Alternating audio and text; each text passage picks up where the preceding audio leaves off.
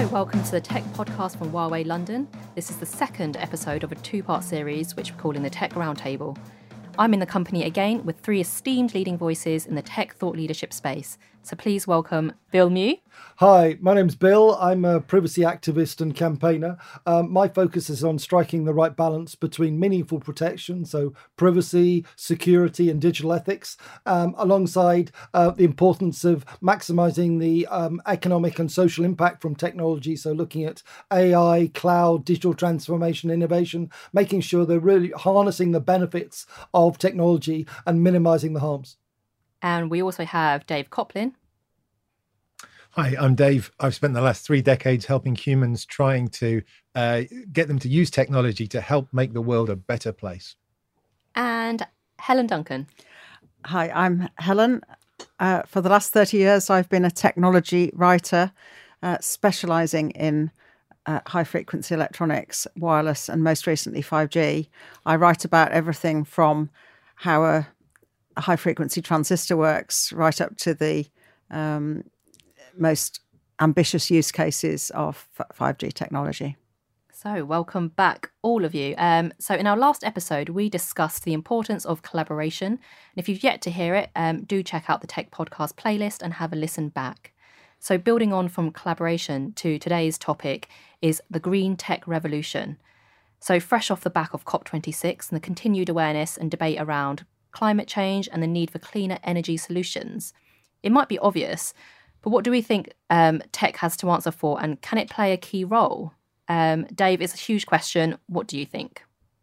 Uh, w- without a doubt, it can, uh, Ching-Han. And the thing for me is, in a sense, it was technology that created this problem. We are uh, re- receiving the impact of the first industrial revolution. So all of the things, all of the things that we enjoy today that came as a result of the industrial revolution in the 19th century are now playing out in our atmosphere. We just need to make sure that in this fourth industrial revolution that we create innovation that doesn't present the same problem for subsequent generations down the road. So, how are we going to use technology, not just to clean up the planet, but to help us do the things that are so important to us that we enjoy and we need to do in a way that adds, uh, you know, adds to the planet rather than takes away? Yeah, and Bill, the importance of green tech in the modern world. Do you believe it's recognised as a force for good? I think there is rising awareness, and I don't think um, anyone missed uh, the the fact that uh, COP26 has recently occurred. Uh, it's been right across the headlines, and it's a major um, a discussion point, like it simply wasn't only a few years ago. And therefore, in terms of people's awareness of the green agenda, and in terms of the level of importance it has, even with uh, the leading global political figures, it is far more front and centre than it has ever has been but it needs to be um, because we need to take action now. And it's actually going to be a combination, as ever, of people, process, and technology. Um, and the technology is a double edged sword because there are many areas of technology where actually things like 5G use far less energy and are far more efficient and can uh, achieve far more for less in terms of the benefit and the, the uh, um, uh, advantages uh, with using less, tech, less uh, power. Um, the problem, though, with much technology is that we are going through generations of technology so qu- quickly, uh, and so little of it is repairable or upgradable um, that we really need uh, to enforce the rules around the right to repair and things like that to make sure that we're just not building up an enormous amount of technology waste out there um, that is contributing to the problem. Uh, and I'm sure in this discussion we'll come on to talk about uh, the other aspects, the people and the processes, and how we need to change our behavior and how we need to change our use of technology. Um, but that is going to be paramount. Absolutely. You mentioned the pace of technology um, is quite rapid at the moment, but so is the need for this kind of action around climate change um, and and smart energy uses. Um, Helen, coming to you, what are your thoughts on this? Yeah, I think we need to be very aware of the the footprint that our own technology is is making. Um, both Bill and Dave have alluded to the fact that technology is both uh, part of the problem as well as part of the solution. Um, one one aspect which isn't uh, widely recognised is how much energy is consumed by data centres, and the more bits of data we transfer and how efficiently we transfer those is increasing uh, the energy footprint. And even software uh, can be inefficient because if software is bloated and takes a long time to run, then it's using a lot more energy to do that. So we do need to look at more sustainable ways of uh, transferring data and storing data, uh, and also uh, to use our technology to to monitor energy energy usage and um, and make sure that that is uh, that's done in a much more sustainable way. Um, so yeah, there are there are two parts of the problem. There's cleaning up the mess that's been made by um, the first generations of the industrial revolution, but making sure that the current generation is much, much more sustainable as well. Yeah, and you raised a really good question there. Is tech part of the problem or is it part of the solution? So, Dave, um, I don't know whether you have any kind of examples that come top of mind or anything that's really impressed you um, with green tech and innovations, whether it's practices or pledges. Um, if there's as tech coming out, out as part of the solution, perhaps. Yeah, uh, w- w- without a doubt, and, and and in a number of levels. So the real extreme ends of innovation is how technology is helping us understand how we can re- use renewable energy to create new energy. And I'm talking specifically about hydrogen. So, all of the work we're doing around carbon capture, all the work we're doing about el- electrolysis, but powered uh, through renewable energy, so creating green hydrogen, is super important. And that's at the sort of the far end of the sort of innovation spectrum. At the, you know, much closer to home, what I'm really looking forward to is a world where we kind of have a, if you like, a, a, a, Fitbit or a health wearable that, that lights up our carbon footprint. I, I want to know as a, as a consumer, help me understand what my carbon footprint is. When I take the car and I drive to London versus the train, uh, when I pick a, a beef hamburger versus a plant based meal, help me understand that. And technology is going to be a huge part of lighting up that data in the same way that those Fitbit and those other health wearables, they light up the data that helps us make healthier life choices. So I'm really looking forward to, in, in the near future, a world of 5G and Internet of Things, and, and really a connection of all of those disparate pieces of data that helps us as individuals, as individual citizens on this planet, make the kinds of choices that have a positive impact to our society. Yeah. And you mentioned, you know, as a consumer, what can we do to make more informed choices? Bill, um, you know, do you think there's enough to being done at the moment in terms of awareness and understanding the green choices we have? I think a lot of education is happening, and a, there's a far greater awareness than there used to be. But still, a lot of people associate the whole environmental agenda simply uh, with uh, sort of the the use of carbon fuels. Um, and while renewable fuels are definitely a direction we need to move in, um, there is so much more to it than simply the fuels that we use to generate power at power stations or to drive our cars and aeroplanes and whatever. Um, an enormous amount is uh, directly applicable in the way that we live um, in terms of our homes and the amount of insulation that we have and the way that a lot of uh, our behavior is in our uh, daily life, but also in our agriculture and other ways, because there are there, there is actually an enormous amount of the environmental problem being generated from the food and to the wider ecosystem that we need to address. And technology has a role to play there in enabling agri um, culture and uh, and agri tech and in enabling the sort of coverage of all of the, the different areas of the the uh, uh, uh, uh rural landscape to enable um, uh, a lot of that to be done far more effectively and efficiently. And at the same time in allowing for individual homes not only to be better insulated and to be more efficient in their use of technology but to have local generation through their own solar panels or whatever whatever. So there are there's an enormous spectrum to here, um, and part of it again is is people and process. But technology can play an enormously uh, important contributory role. You're right. I think there is just such a vast and enormous field. You're almost stuck to as to where to begin. Um, whether it's you know reducing commissions, conserving water, um, reducing waste, or consuming less energy. You mentioned one area, agri tech, there, and I know Helen, this is an area you're hugely passionate about. Um, any thoughts on this? Yes, uh, I think it's come to the fore recently because there is such a shortage of um, of labour on farms, and we've seen pictures of crops rotting in the fields because there's no one to pick them. So it has actually turned into an immediate crisis that we need a more intelligent and more automated way of bringing in the crops, and um, that also has a knock-on effect. Is if we can't grow them locally, then we end up flying in food and increasing the air miles. So that has a, a negative effect on the environment. Um, there's a lot of work going on. Um, one of the places that's come to my attention is uh, the University of, of, Lincoln has an agritech institute, and uh, they're looking at whether the conventional tractor really could be replaced by either a um, team of smaller robots electrically powered and connected over the uh, the internet or over 5G, uh, which which would very much reduce the carbon footprint of uh, of our farms and improve yields, improve efficiency. You can um, monitor microclimates and and find out how the crops can be nurtured. You can uh, accurately deliver fertilizers and um, and any necessary pesticides, although we have not too many of those, and bring science into into our fields. So I think there's um, there's huge potential to uh, to improve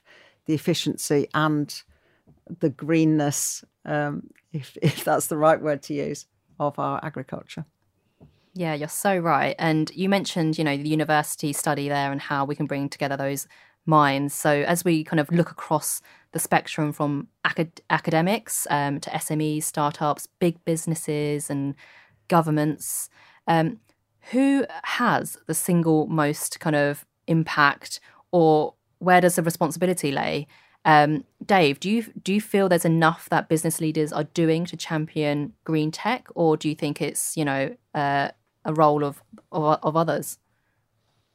Uh, that's uh, that's a super tough question and, and the challenge is um, so, so number one business leaders absolutely need to think about it and are thinking about it. But if you play that out across the spectrum of organizations so big companies are thinking about it. They know they need to do it for their shareholders. They've got the skills the resources to be able to do it. What i'm really worried about is a lot of the smes the small and mid-sized enterprises who off the back of the pandemic are still struggling. And and to tell them that in addition to staying alive and keeping in business and figuring out how you get through the next phase of the pandemic, you need to start spending more on having uh, less impact on the planet. Uh, it is currently, uh, in my experience, is a step too far for a lot of small to mid-sized businesses because they're at breaking point. Mm. And so, you know, we talked about this a bit. You know, carrot and stick. So we've got to stop beating people up um, but we've got to start helping them. We've got to start incentivizing them. It could be uh, economic incentives. It could be other ways that we can incentivize people to do it. But until we do that, until we help people really understand what they can do, I think we're in a place where we all get it. We all want to do more, but it's a question of whether we think we can in the current business climate. And that's the challenge that I think many organizations face. Yeah, you mentioned kind of the incentivization there to get people going. Um, Bill, you've mentioned a lot about kind of people and processes. Are there any examples you can think of where this this has worked really well so far? You you need to make things not only um, attractive to people but also feasible. Um, enormous amount of what we do every day has moved online, um, and this is enormously positive. So we're not sort of traipsing into places, filling in forms on paper that's uh, printed out in, in enormous quantities, um, and then sort of posting it and, and and and sending it back. And again, the transportation behind that. If we fill forms online, that can massively reduce the amount of, of the carbon footprint footprint that we're that we're causing.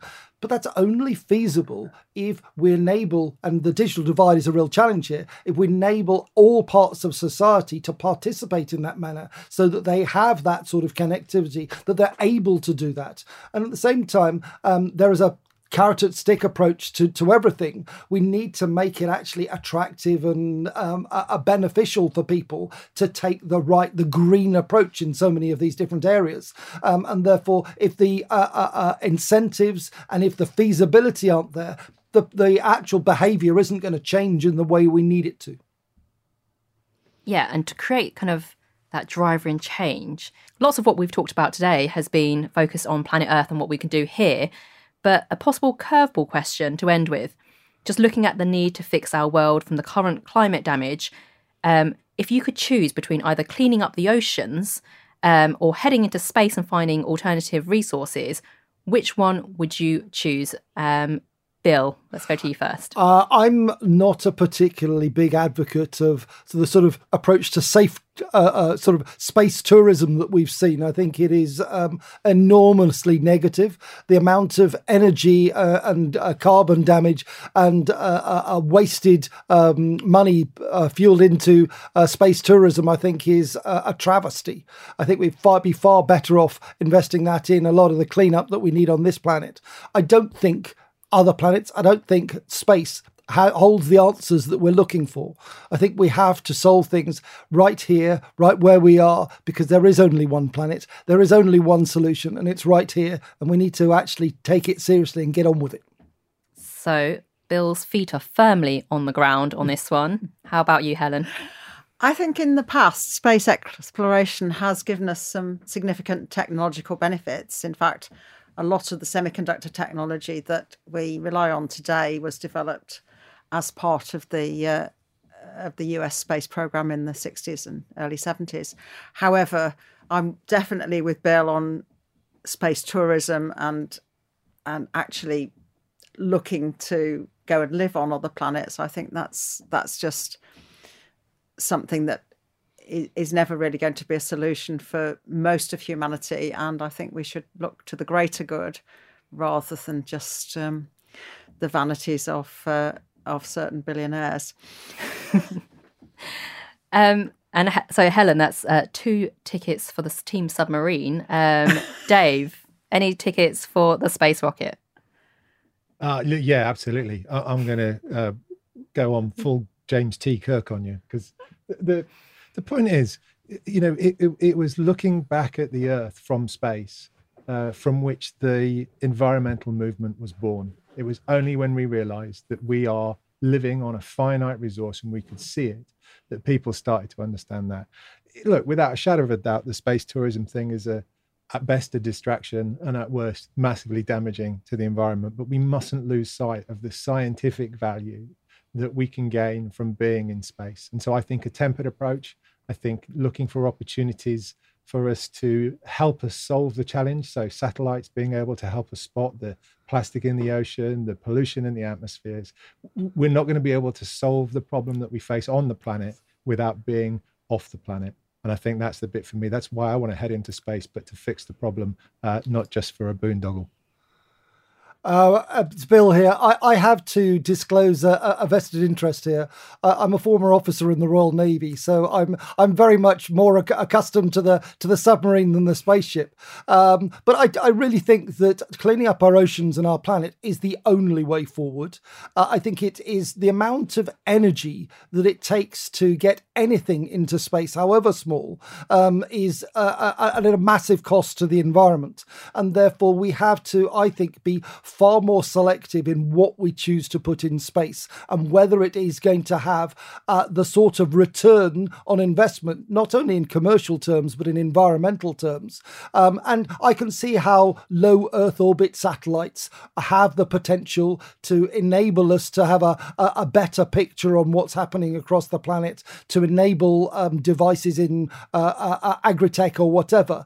But there's very little else um, that we're putting into space, whether whether it's um, traveling to Mars, whether it's elsewhere, that is ever going to provide any return for our uh, planet. Um, I, am a strong believer that the, the fuel that we expend putting things into space needs to be taken very seriously, and, and there are very few um, uh, uh, enterprises that actually have a, a net benefit for the planet. Strong arguments there, Helen. I'd like to put in a, a word on the space side um, again, though.